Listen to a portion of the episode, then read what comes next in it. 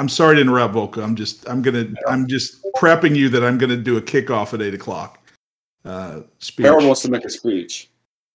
Look, I, these are the few opportunities I get to have anybody listen to me, or at least act like they do. Do I have to listen to you? No, no, Mark, you don't.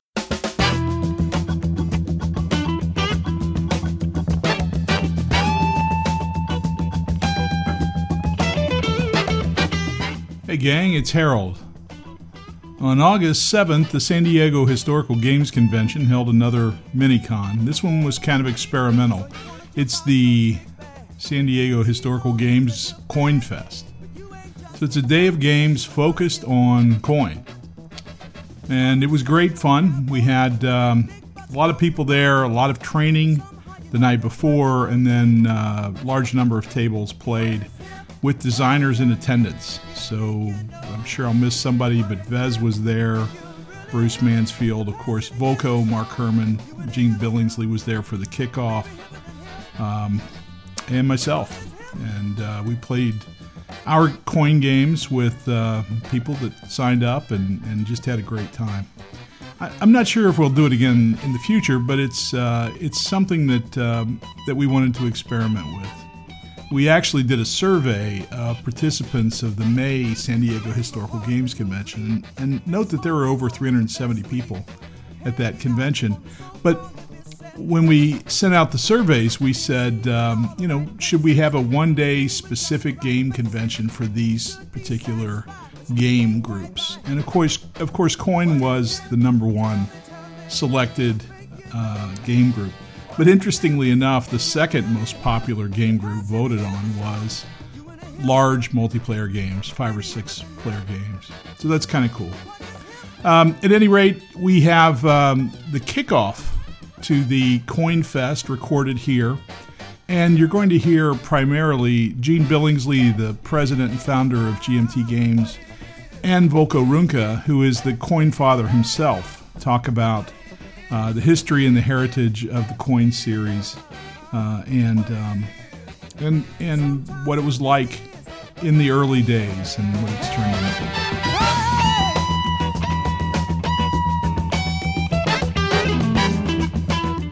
Bobby, any words of wisdom before I kick this off? Do you want to say? You have something funny to say to us? Something amusing?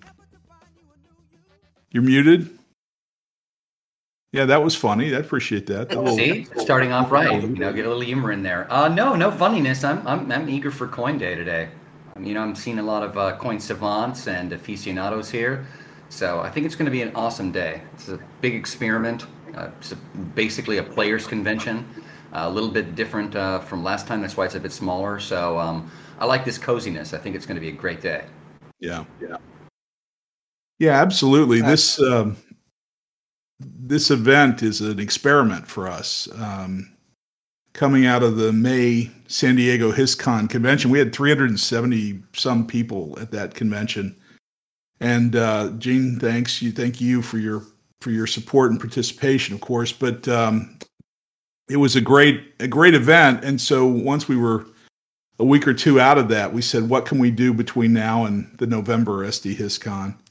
And um, we had sent out a survey to participants, and the survey responses came back that um, that you know if we if we did a game gamers convention, so playing as opposed to you know watching these excellent seminars and events that we have in the regular convention, uh, the, the the number one topic that people wanted to see was uh, was a coin oriented convention. So, hey uh, Harold, uh, we're at we're at 25, so uh, there might be people trying to get in. If we everyone shuts off their video, we could get a few more people in.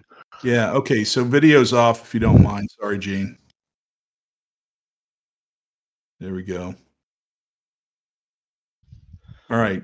Thanks. Um, thanks, Scott. So, um, first in the voting was, of course, coin. So that's uh, that's where we are today. But it's kind of funny. Uh, you know, the second game or the second game group that was uh, that popped up in the voting was uh, large multiplayer, like five or six player games. So maybe that's a that's a uh, mini con in the future.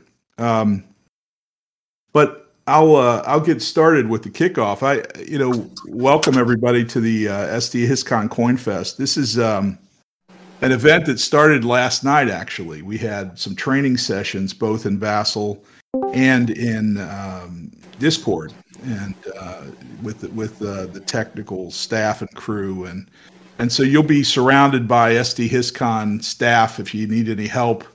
Uh, go to tech support all sorts of little problems pop up when we do this, and and there'd be plenty of help there if you need it. But uh, uh, you know that crew runs last night ran more than 40 players through Discord training and Vassal training uh, for Coin, and and that's a big part of what we do with the SD HistCon. We want we want this all to be more accessible and fun, and um, and uh, and get as many people into play uh, on these electronic means, and then of course once we get back to face to face, under those measures as possible uh, to increase the accessibility of the hobby and the fun level for all of us.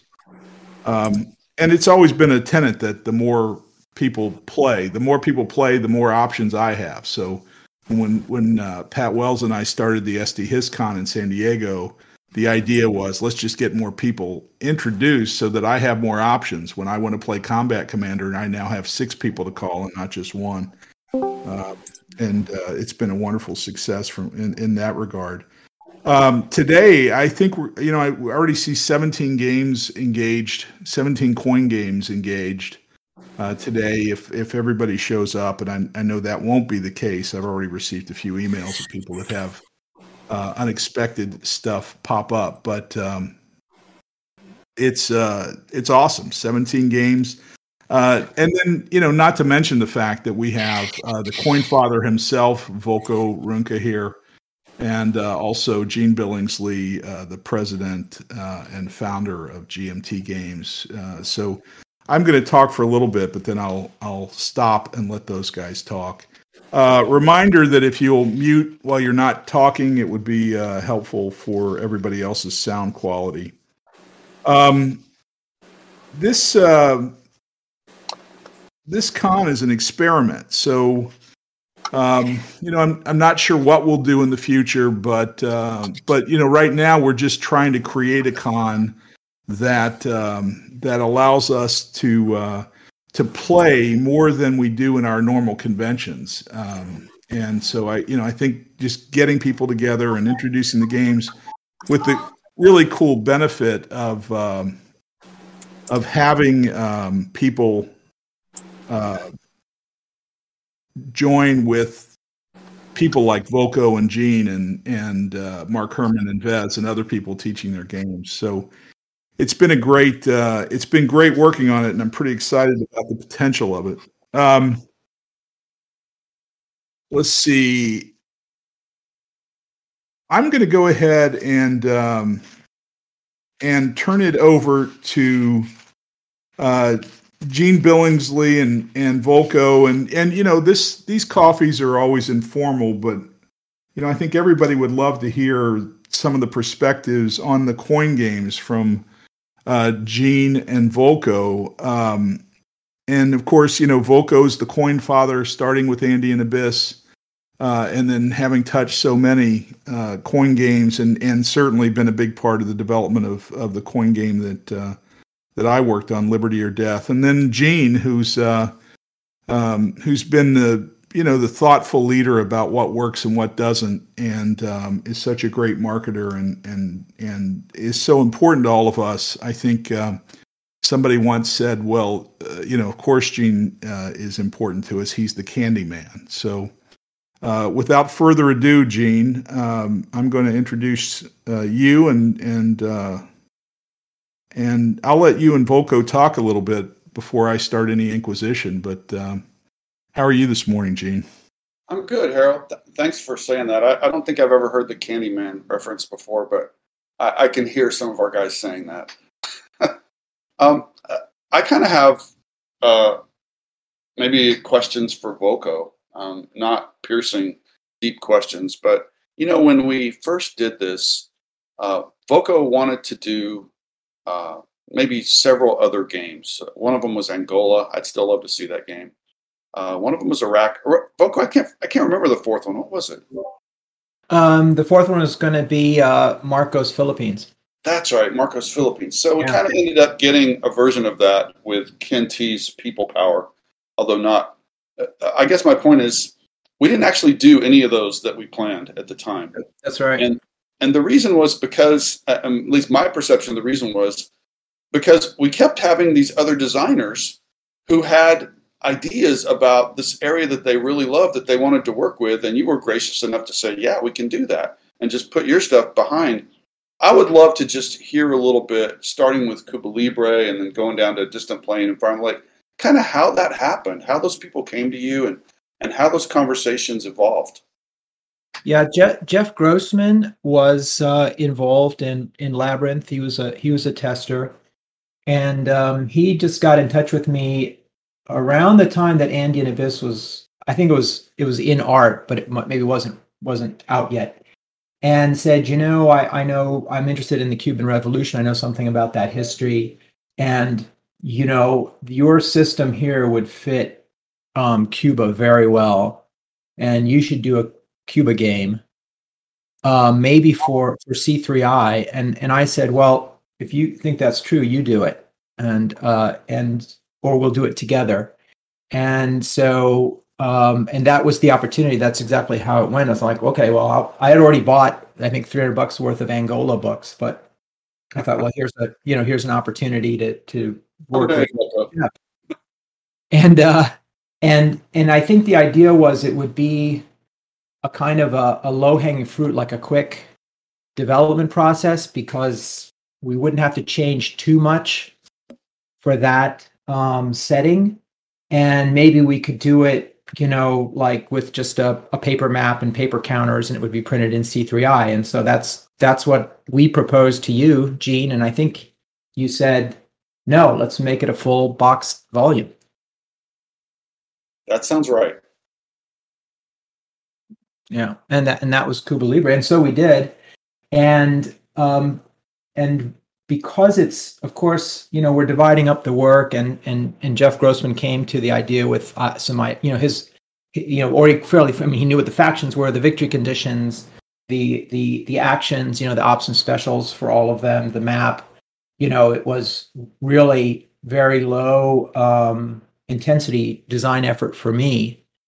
And that meant I actually had some spare capacity, and and that's and I, I you know had been friends with Brian Train for some time and got to know him at professional war game conferences, and and of course I knew his work because the coin series was, uh, in a way you know based on on in part what I had learned about the dynamics of insurgency and counterinsurgency from playing his Brian's Algeria game. And I'd always thought with Brian, I knew he had a closet full of unpublished games, and he had some micro games, uh, you know, like the paper pieces and little tin. And I thought, you know, Brian, you deserve to have, you know, a deluxe GMT production treatment to one of your games. If you will do a coin game with me, Brian, you can pick the topic. And and he agreed, and he said, well, to him, the mother of of counterinsurgencies was modern Afghanistan. So that's what he wanted to do, and that's what we did. Yeah, and it turned out to be one of my favorite of all the coin games. Hey, I have a question about Cuba Libre. Um, as you guys developed it, it what Cuba Libre, I, I think we all know, has has come to be uh, the gateway game or a gateway game to coin for so many people. And my take is that a lot of that it's not just the size and, and fewer units, but it's that there are no LOCs in that game Yeah. it, it really cuts the barrier to entry because there's a lot of learning and strategy that evolves around those LOCs for good players. Yeah. Um, I wonder if at the time, did, did you and Jeff see that not only was that maybe you know a little easier uh, development job, but did you see it as something that would really make the series uh, more newbie friendly? I think it's a better question for Jeff in terms of what the thought was at the time because that's his his innovation is to have the economic centers instead of the lines of communication. And I think his his view was just in terms of what was important. I suspect it was the you know the dynamics of the um conflict driving that. But but I do think conscious was this is going to be a smaller package because again, the original his original idea was a magazine game, and with for that, Right. and so and you know it's on a smaller island. It makes sense that it would be smaller, and uh, and there wasn't anything that that added any rules burden. And I think maybe his I don't I have to spe- I can only speculate about him that he might have thought that the LOCs were tricky in Andean Abyss, and and that was a part of his thinking of going to economic centers, or it's just really the economic centers there he needs a way to depict that because they were important in the revolution and and and so and rather than adding rules burden he substituted one for the other but i don't really kn- i don't really know you know what because that's his that's his thinking Right. Okay.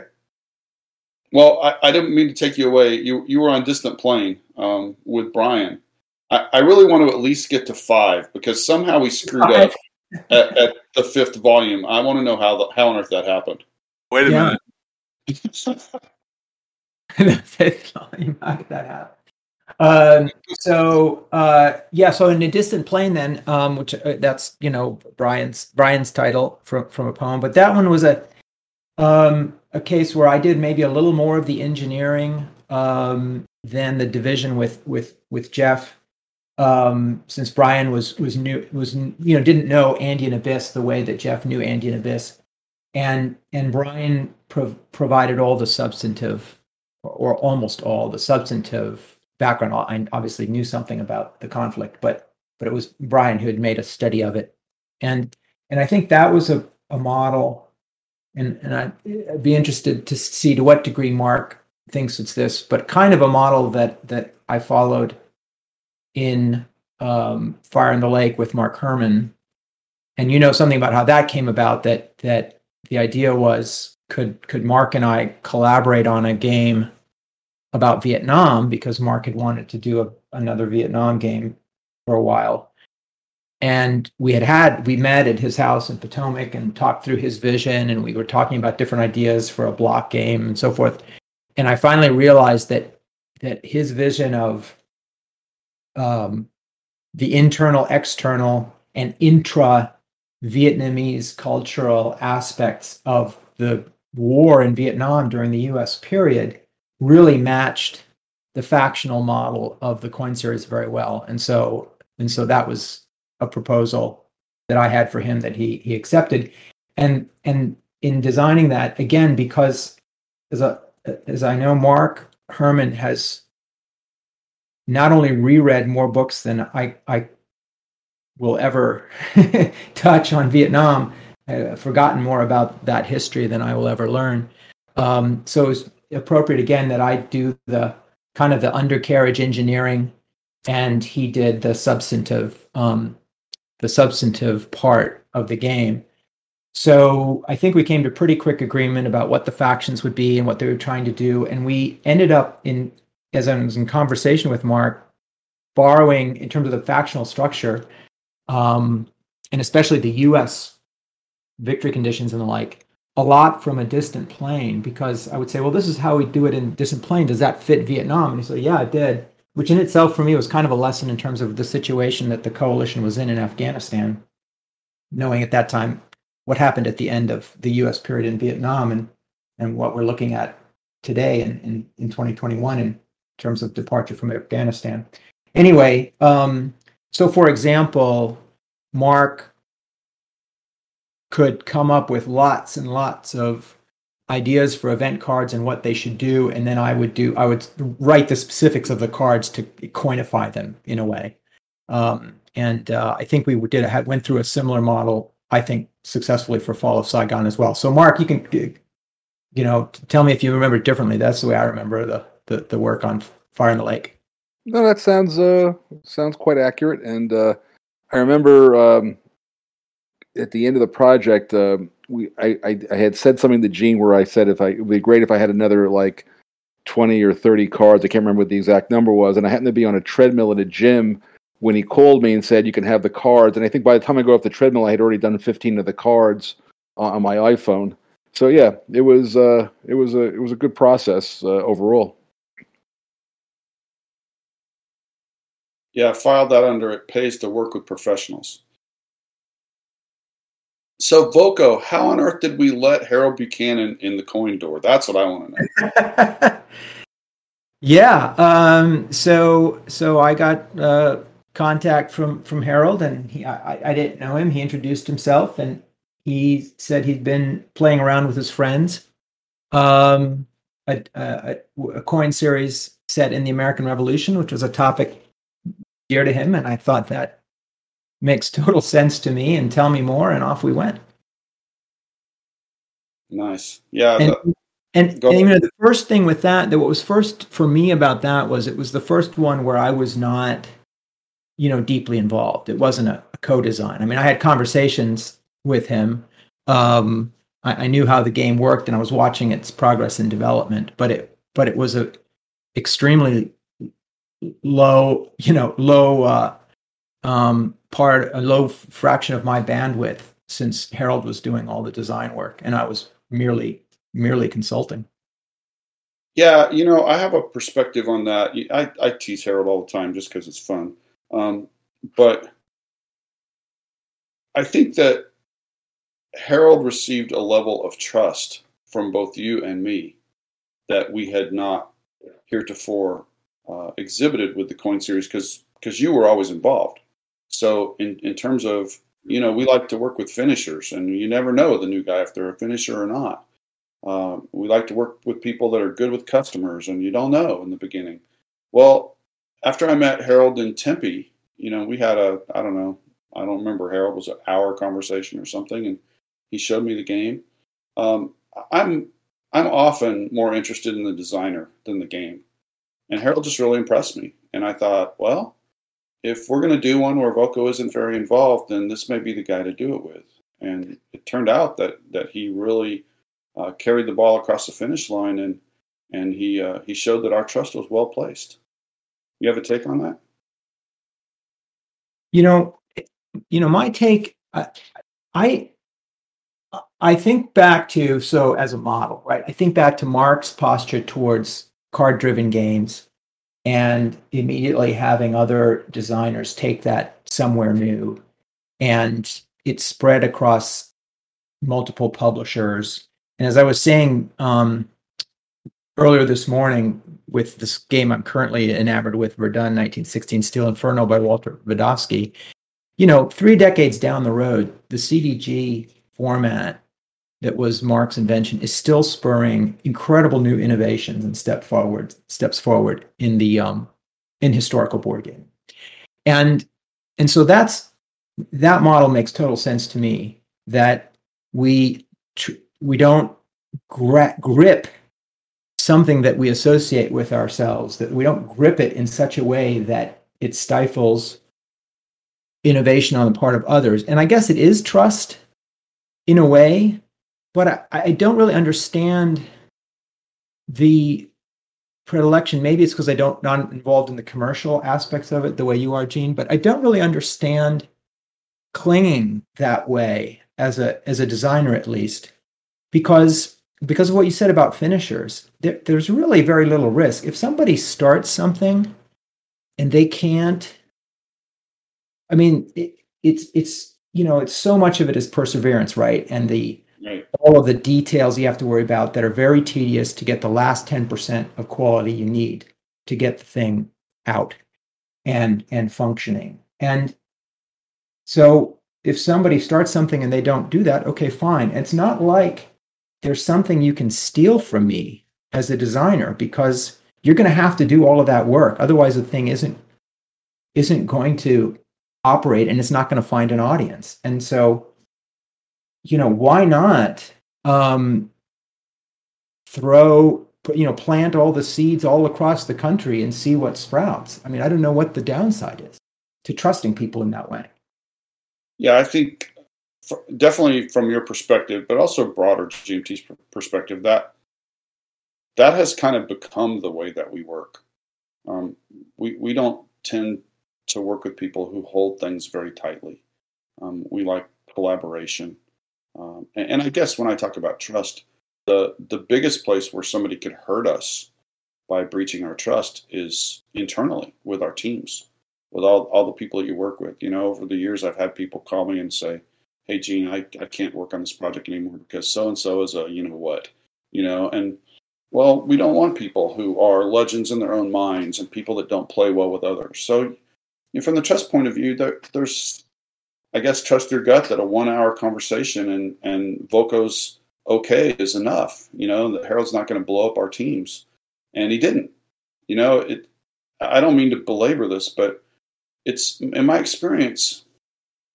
Some it, it's often true that somebody who is really, really smart and really, really good at what they do isn't always the best at playing with others. And so, what we try to get is a cross section of both of those things. And it turned out that Harold is brilliant and Harold is good with people. And Harold doesn't demand his own way all the time. So, so those were win win win for us. It's, it's just, you know, we had no way of knowing that going in.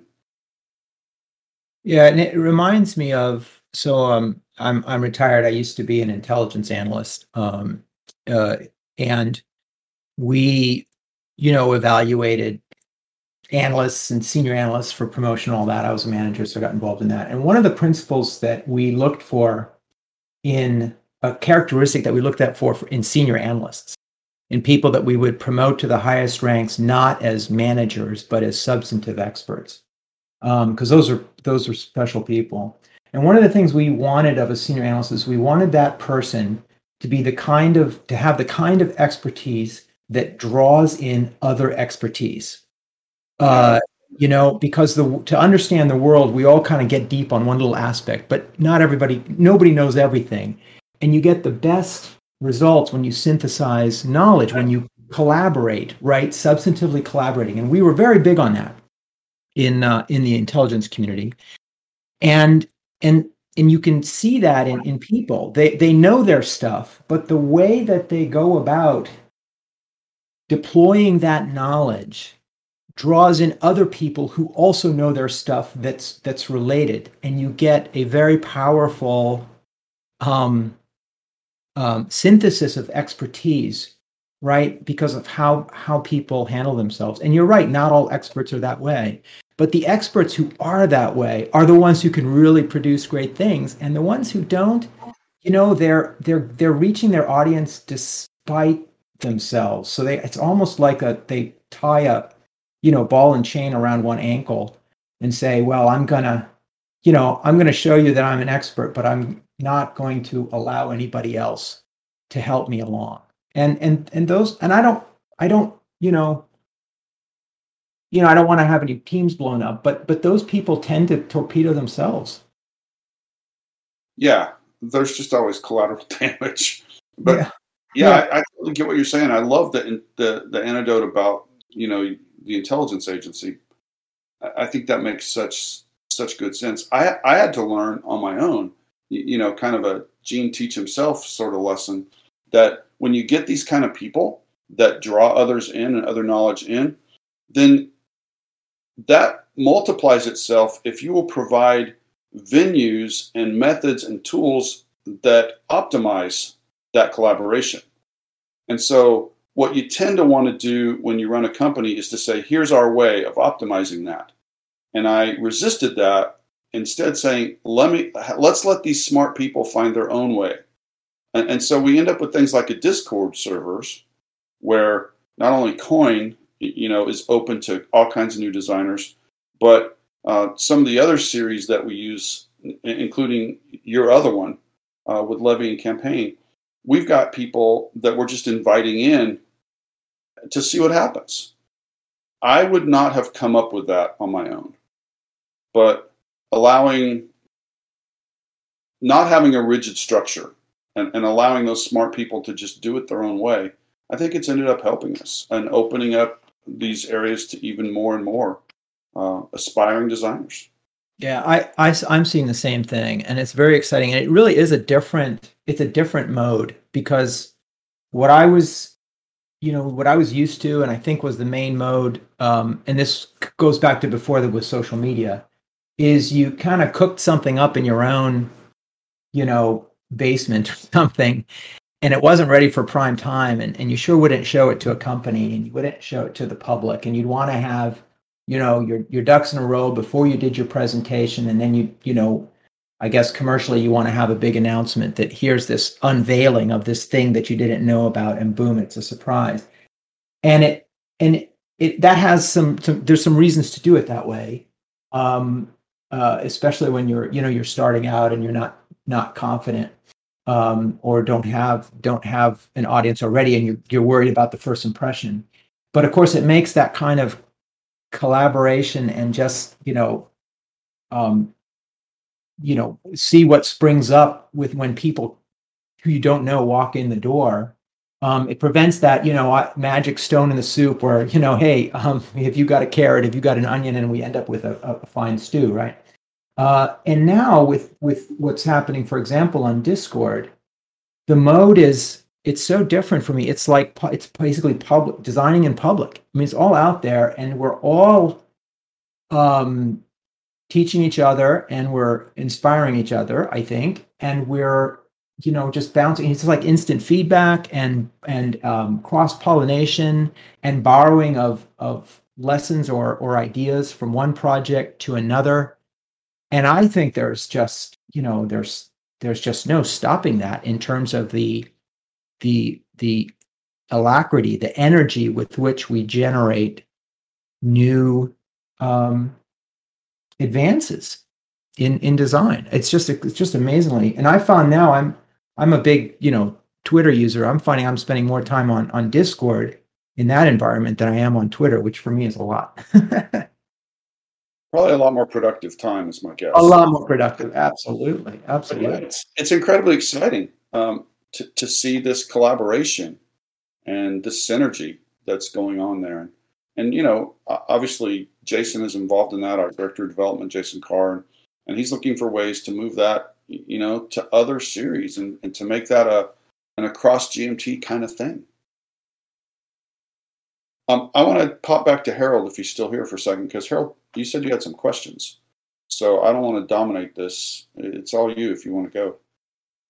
Well, I think I think we're here for you and uh, for you and Volko and and other designers to talk about coin. So I hate to um, I hate to hate to, and especially you guys said so many nice things about me.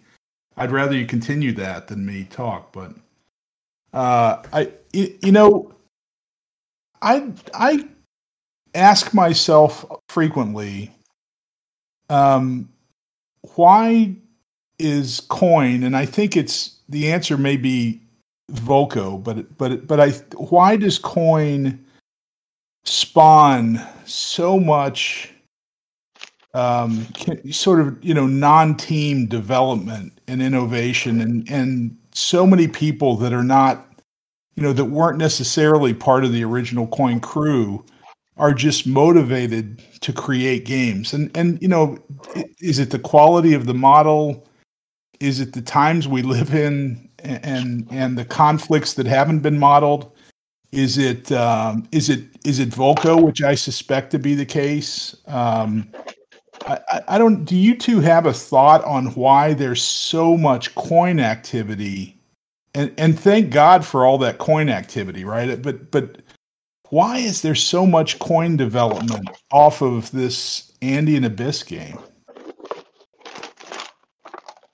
So I, I have a, yeah, I do have a, I mean, I have a, a theory. I think that the, the authoritative answers to that come from the people who are doing that, and there are a lot of them here, so they should, they should speak. Um, but I'll give you kind of my my conceptual theory, which you know self-centeredly goes back to some original ideas in Andean Abyss. Um, part part of the agenda of, of Andean Abyss was to fill a gap in the coverage of bo- historical board games of, of conflict, in the knowledge that there were many, many more internal conflicts like insurgencies um, than than big conventional wars, but the the medium is focused on big conventional wars in terms of of what's what's published. And so part one is there are just stories everywhere to be told um, that are are untouched, are virgin snow to to ski in. And so if if we have a successful format to examine those kinds of conflicts that you know intertwine the disciplines political military economic and are focused on on interfactional conflict, well, you know, we're all going to th- we're going to think of ideas every day of what we could what we what stories we could tell. So that's one part. Um, and then more generally, Andean Abyss, you know, the, the structure of the, the victory conditions and the asymmetrical actions is based on a kind of a view of society that everything is interfactional, that to understand any mass human endeavor, um, you know, World War II, an economic system, a corporation, anything, what you're really trying to understand is how different human beings are forming groups within groups that have overlapping but not identical interests. And that's true of you know you could you could say that about this con for example and all of us. And so that fundamental way of looking at life i think gives you greater insight to really understand what was going on on the east front in world war ii you really need to understand what's going on within the wehrmacht and what's going on within the soviet high command not just what's going on between the two right and so if you take that view of trying to understand more deeply a mass human endeavor like conflict, then here again is a is a is a, a nice vessel in terms of the coin series approach to to examine it and, and, and see that deeper. And isn't so that to me is a universal human truth and therefore can be applied to just about any human conflict. Hmm. I like that, Volko.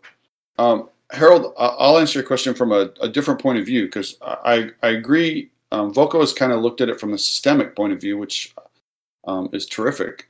I look at it from the personnel point of view because mostly that's my job uh, at GMT is getting people uh, optimized in how they work together. And so, you know, not all of our designers or all of our design teams work this collaboratively and not all of them are on Discord with this exciting, um, very fast paced uh, interpersonal learning and intergroup learning going on that Volko's talking about. And I ask myself why that is. You know, and what I tend to see, that, you know, this is a generalization, but what I tend to see, um, with the exception of guys like Mark Herman, who who was very collaborative at um, victory games, you know, with with the great team that was together there, and and then his whole life and his professional uh, world was collaborative and built teams. A lot of the designers who are more old school, they learned that they couldn't rely on publishers, and these guys would publish at four or five different places until somebody treated them badly, and then they would go somewhere else. They couldn't rely on playtesters because they were here today, gone tomorrow. They couldn't really de- rely on developers except maybe you know a guy here and there. And so what they learned is that they could rely on themselves. And so they went into their design room and they made their their model and their game and most of them are really really smart so they were good. And then they found a publisher and maybe they could find some playtesters along the way. And, and that is their view of how this all works. So i think those guys are not um, really well prepared for what's going on right now. Now, some of them are adopting, which is great. They're going, hey, this is better. This whole team based design in public, uh, it, it, works better. Some of them have asked me, well, Gene, how do we keep people from stealing our stuff? Which I think Volko addressed a little bit earlier. And, and I think from my point of view, we've gotten to the place where we just say, well, okay, that's the that's the downside. That's the worst. If that's the worst thing that can happen, look around at our team at the designers, developers, artists, post publication support people that we've built together. If the worst thing was somebody stole one of our designs, one of our ideas, we can do it better. And we can still go on and, and keep doing this. And what we found out is that person isn't a person that's a good fit for our teams. So I, I think, Harold, your first answer is the closest to right. And, and Volko's right. We don't always have the best perspective, but I think it's 90% Volko. He has created this environment, and he is the type of person that draws other smart people in a collaborative intellectual endeavor. And if it wasn't for him, it probably wouldn't have worked out this way. Now, what's happened is every time he draws somebody else to him and to these groups, we multiply our possibilities because there are other people like him. And so we, we what we want to do is just build teams where everybody's like that. We're all diverse, but we're all committed to this collaborative endeavor because we're going to get better faster. We're going to get smarter faster. Our games are going to get better. Most of you have heard me say to designers at one point or another, don't worry, this is the worst game we're ever going to do together, which sounds kind of dumb, but it's true. If you're in a collaborative env- environment and we learn from every game we do together, then the one we're working on right now is the worst one we're ever going to do. And that's exciting uh, for the future in, in terms of what we can do, what our potential is to work together. So that's a little of my perspective, Harold. Back to you. Yeah, that's I uh, I agree. A lot of that, a lot of it is a lot of it is Volko, but um, you know the, the the environment is also important, and uh, and it's very impressive. I, you know, we're going to give everybody uh, a link uh, after the con to the Coin server. We didn't want to confuse everybody, but the but the uh, the the Discord Coin server that Volko is talking about for fans and others. Um, so you can see what's going on there and if you have any interest in design or otherwise. I know a lot of you are already there. Um, you know, I see three other coin designers here, and potentially more, but I see Bruce Mansfield uh, with Gandhi, of course. Um, Mark Herman is here, and then Vez. Although Vez says he's cooking breakfast and won't be able to talk, I think that's a cop out. So I'm gonna I'm gonna ask the three of you um, a question. Maybe we start with Mark. Mark, I understand you've designed games before. Um, can what is it about coin that you think uh, strikes such a broad interest and and and keeps replicating it across different uh, different um, themes?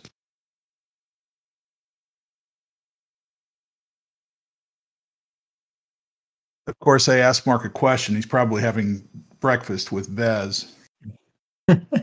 So we'll have to we'll have to wait for Mark's response. But uh, Bruce Mansfield, are you there? Yes, I'm here. Good morning. How you doing? I'm good. I'm pretty excited to get back to some gaming. So, so uh, just a, a, a brief Gandhi story. I get a call from Volko, and he says, um, "What are you doing tomorrow at five in the morning Pacific time?"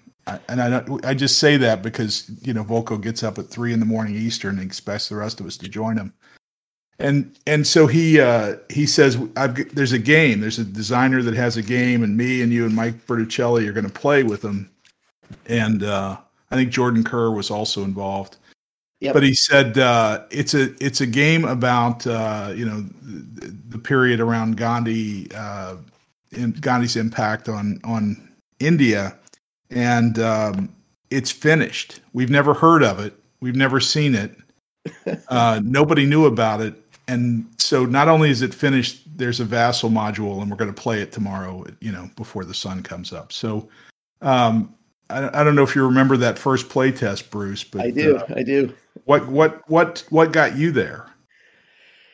Uh, it was um, I, it was actually pretty overwhelming. I remember that that that morning being uh, in, in the same virtual room with such uh, design luminaries, just being so excited to meet you all and finding that you're all extremely uh, intelligent and uh, just such great designers, but also extremely welcoming and inclusive and friendly and so helpful. Uh, I had no idea what I was doing. I everything I, I knew about the game publishing industry, I had to uh, piece together from just playing games. And so I, I somewhere read in an interview with Volko where he said that he gets a lot of people pitching him ideas, but very few playable games. So I thought, okay, I better, I better make sure the game looks good. So I, I learned some graphic design uh, elements, and then I figured out how Vassal works so that I could uh, show the game off. And so it, I think it, it certainly looked more complete than it actually was when when you all first saw it that morning.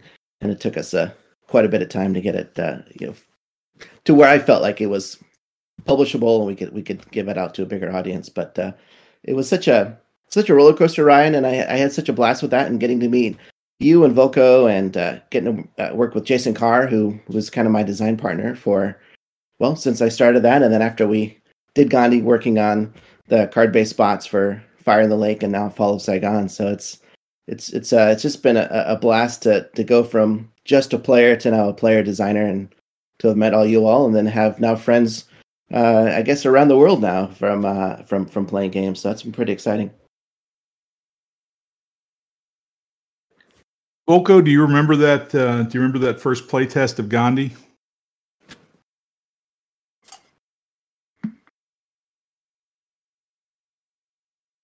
All right, so Volko's having breakfast with Mark and Vez. Great. Well, we can talk, tell stories about them. Yeah. Um, so, so, so sorry, but I've, I'm right. already being distracted by some prep for starting the session in uh, in uh, 18 minutes, I guess.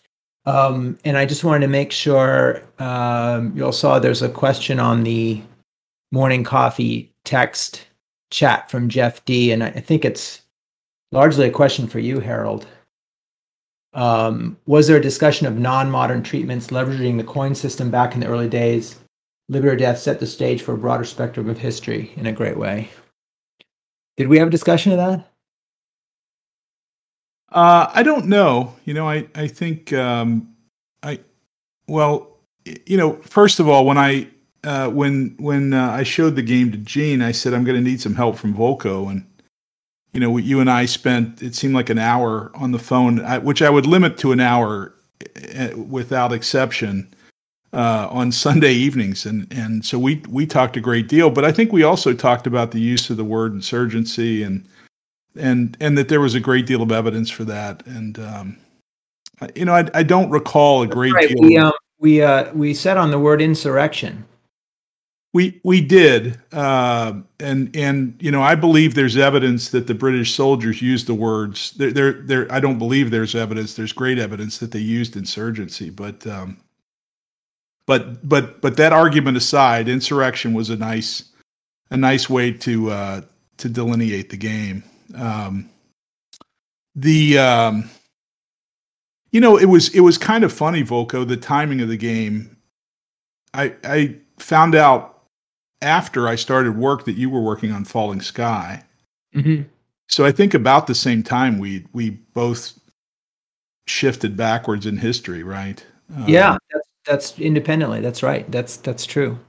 yeah. So, so uh, and that you know for me and that was that was a you know process here with my son andrew who you know knew knew the games had been the you know frontline tester for me and had read caesar and we somehow got into conversation about we could make a game on this using the same you know interfactional mechanics but to treat the um the gauls versus caesar as a multifactional diplomatic military contest and we were doing that. We didn't think originally that we would call it coin at all you know for that same reason that well you know nobody talks about counterinsurgency in the ancient context.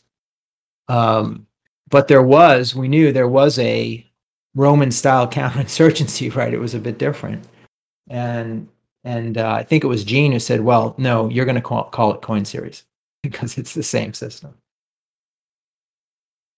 Yeah, I remember that conversation, Volko. That and that that's where it really hit for me. I, I can't remember if this conversation happened before or after I talked to Harold about Liberty or Death in Tempe.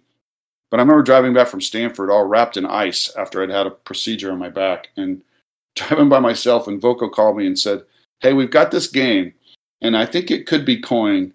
And my son and I designed it together and it's on ancient Rome. And I was just like, It's on what? because my mind was so around you know modern uh, coin and and you could even stretch liberty or or death you know if you think about history of the united states um, that, that that would work but i had not thought in my wildest dreams about ancient rome and of course the marketer in me immediately thought well dang if they can do ancient rome we can do you know all kinds of other insurgencies over over time so Well, you, I- you must have you must have learned something between that and in San Diego when I first showed you uh, Nevsky. You know, and I was and I was calling it you know something like medieval operational series or something like that. I don't know what. And your first question when I showed you Nevsky, your first question I don't know if you remember this, Gene. Your first question was, could you use this to do Rommel in the desert? i remember that Yeah, and I was like, um, all right, I haven't thought about that. Let me think. Um, probably not. And then you said, well, what could what could it, you know, what span could it have? Right, I think was the the, the, the sense then of, of the conversation.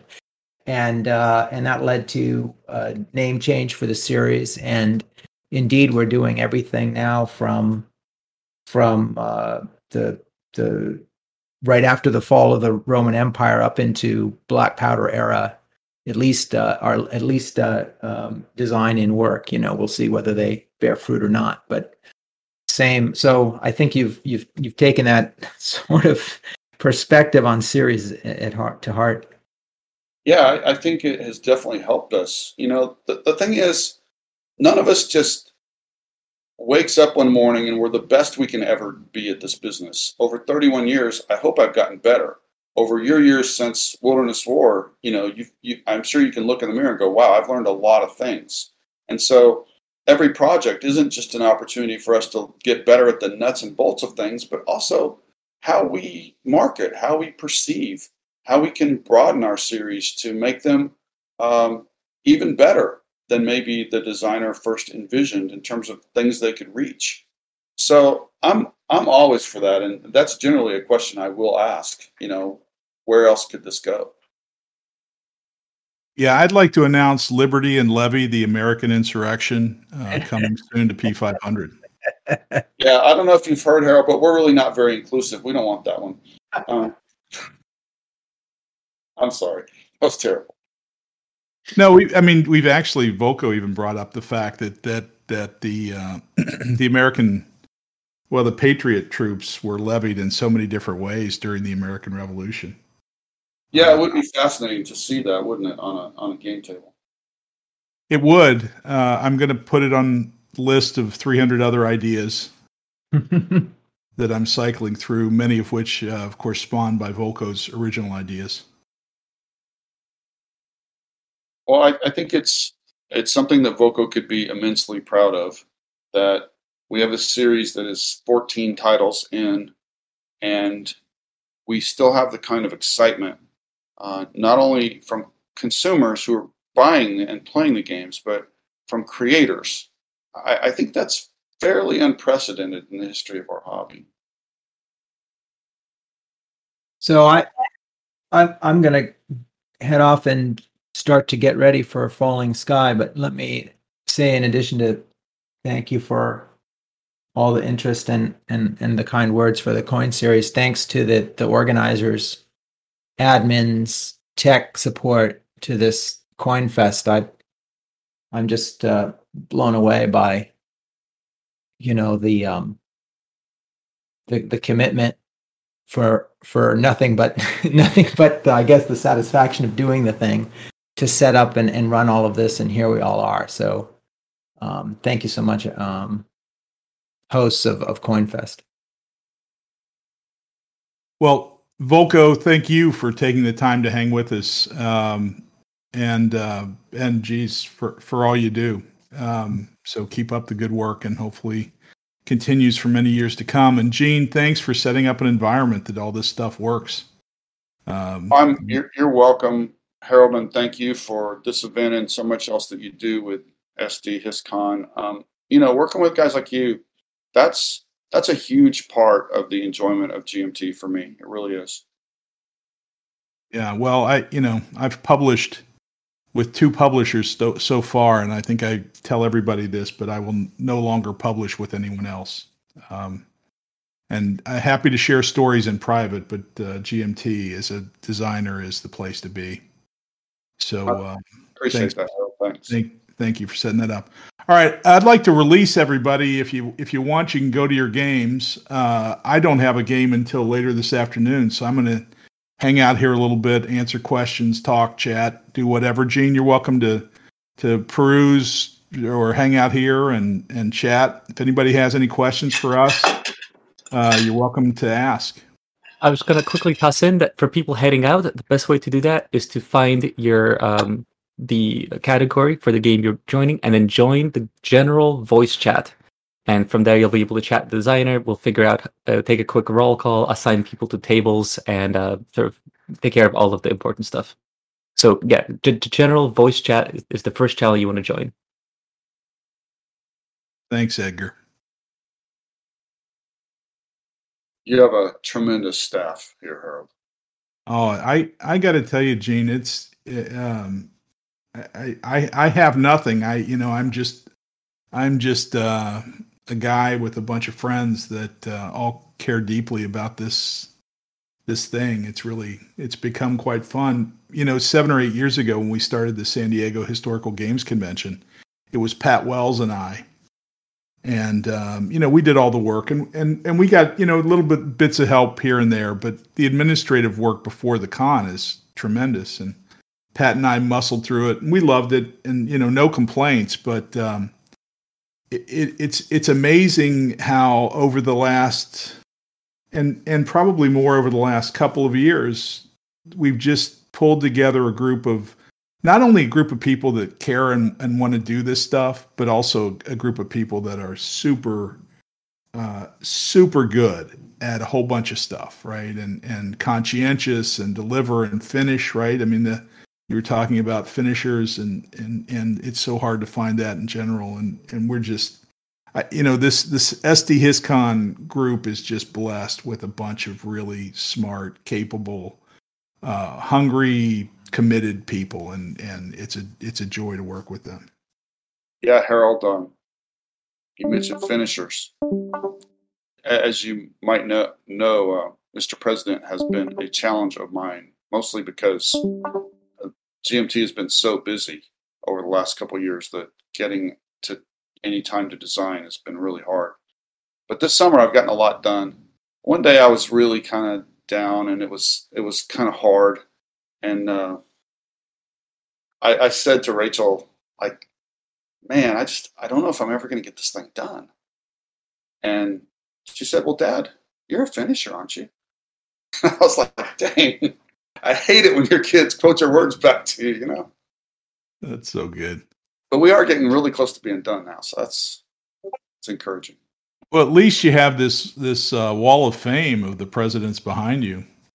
Well, you know, when I when I made this room, it's it's an upstairs room in our house, um, the president's room. The behind me is Mr. President over there, and and I, I decided to put up all these presidential pictures um, from both parties or all parties over time. Uh, people that I respected, people that I thought did a good job, um, and that that would inspire me. And it really has over the years. But as it's been so hard to get this thing to the finish line, I come in this room and I look at the pictures and I hear them saying, "Finish our damn game," you know. and so I will add that uh, I love the black walls. What's that? I love the black walls. That's an excellent choice. It's it's very classy. Always works. Yeah. Yeah. Well, actually, that it's dark blue. You probably can't see it in here. Oh, okay. But it was kind of and there's there's red and some so it's red, white, and blue theme. You know, in, oh, in the room. That's great. I'm blue black colorblind, so it looks it looks black or blue. Your choice. You can have whatever you, want you don't have to live here, so. That's right. Vez, how are you? Good to see you, my friend. Hey, hey, Harold, how are you doing? Just doing... uh, finished finished dinner over here and uh, found a couple of minutes to log in. You know, uh, before my my session with uh, all all Bridges Burning is starting soon. So, Good. yeah, I've been listening to some of your talking. It's really fascinating to just hear the backstory on you know, Cuba Libre, how did that come out? You know, that was mentioned as uh, originally maybe a C3I magazine game, as was All Bridges Burning. That was my first thought. And I, I, I contacted Volko with the, um, you know, prototype and he got back and, and had already been in touch with Eugene and, and, and, uh, and said, no way, this is, this is not a C3I, this is going into a, into a box. So, that was really uh, funny to hear that the same thought had occurred to somebody else in the series before. Yeah, so really fascinating stuff. Yeah, well, and the go ahead, James. I just want to say, All Bridges Burning is a triumph. It's uh, it, it took us to a new period of history. Um, it, it, did it with three players, which is unusual uh, for the coin series. Um, and, I really appreciate your your dedication to hearing the history of this because uh, you know I, am online a fair amount, and so I, I saw the people from different points of view who would would either pat you on the back or throw rocks at you, I, I know that's not an easy situation, and I think you navigated that really well and, and used a very uh, deft hand in terms of, of how to how to put this game together. So it's impressive. Yeah, yeah. Thanks, know, and I've, the international audience who play All Bridges Burning may not always know how kind of emotionally loaded the theme of the Finnish civil war. I mean, you can imagine the civil war is always a tough topic for for a nation to you know think about.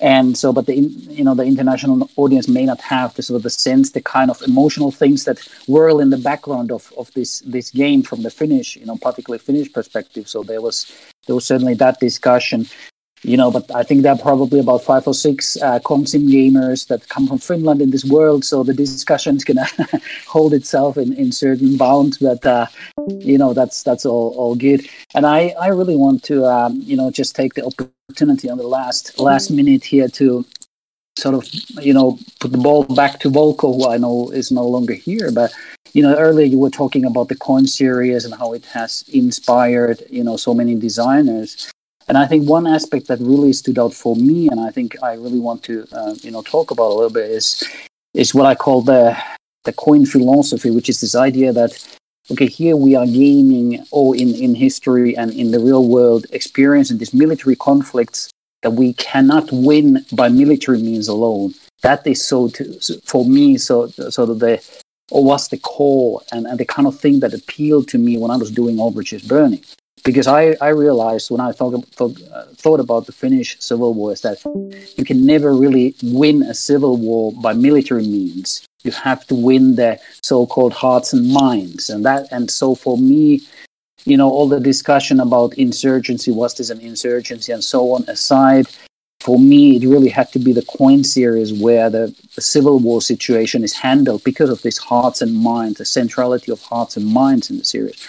So I think that's that's really something that Co- uh, Coin and Volko has also made really prominent for me in, in, in gaming. So you know, just thanks Volko for for that sort of opening that way for us. You know, I, I love that that insight that you know you can't win civil wars just by military means, and made me think of our own civil war. You know, so long ago now, uh, almost 170, 160 years and and one side won, quote, militarily, and yet there were a hundred years at least of negative impacts and effects due to that, where where you could say that in some ways, you know, one side didn't completely win, that there were societal effects, negative effects on, on our society through all those years, um, due to just the fact of having a civil war.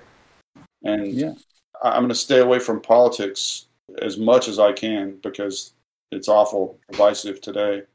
But when I hear somebody in the 21st century say, well, what we need is a, civil, a good civil war, my first thought is you do not understand history. You don't know what you're asking for. It's a horrible thing. And to be able to take us to that place like you did, to what is and was certainly a horrible thing, and let us experience it um, in a, in a bit more of a detached sense, but still learn some of the lessons of history. I believe that those who don't learn the lessons of history are bound to repeat them, but I'd way rather learn them over a game table in that detached way than, you know, at the point of a gun. Sure, sure. And I mean, you know, one of the things that drove me to think about the Finnish Civil War is that I, in a way, experienced personally, you know, uh, 50 years later in my, my youth and childhood, uh, the, the fruits, if you can use that word, even in the case of a civil war.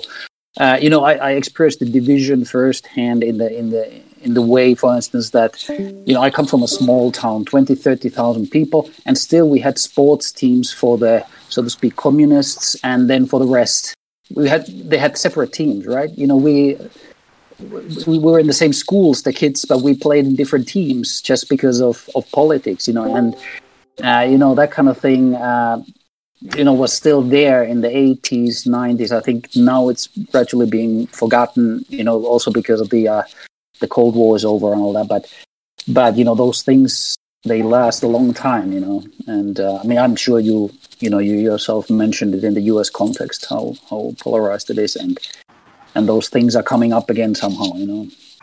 But I have to apologize. I need to head out to the uh, All Bridges Burning Room and, and get my session going. So thanks a lot for, for organizing this. Thanks GMT. Thanks Volko uh, for you know being for, there for for us gamers and designers. That's really uh, appreciable. So take care, guys. Thank you, guys.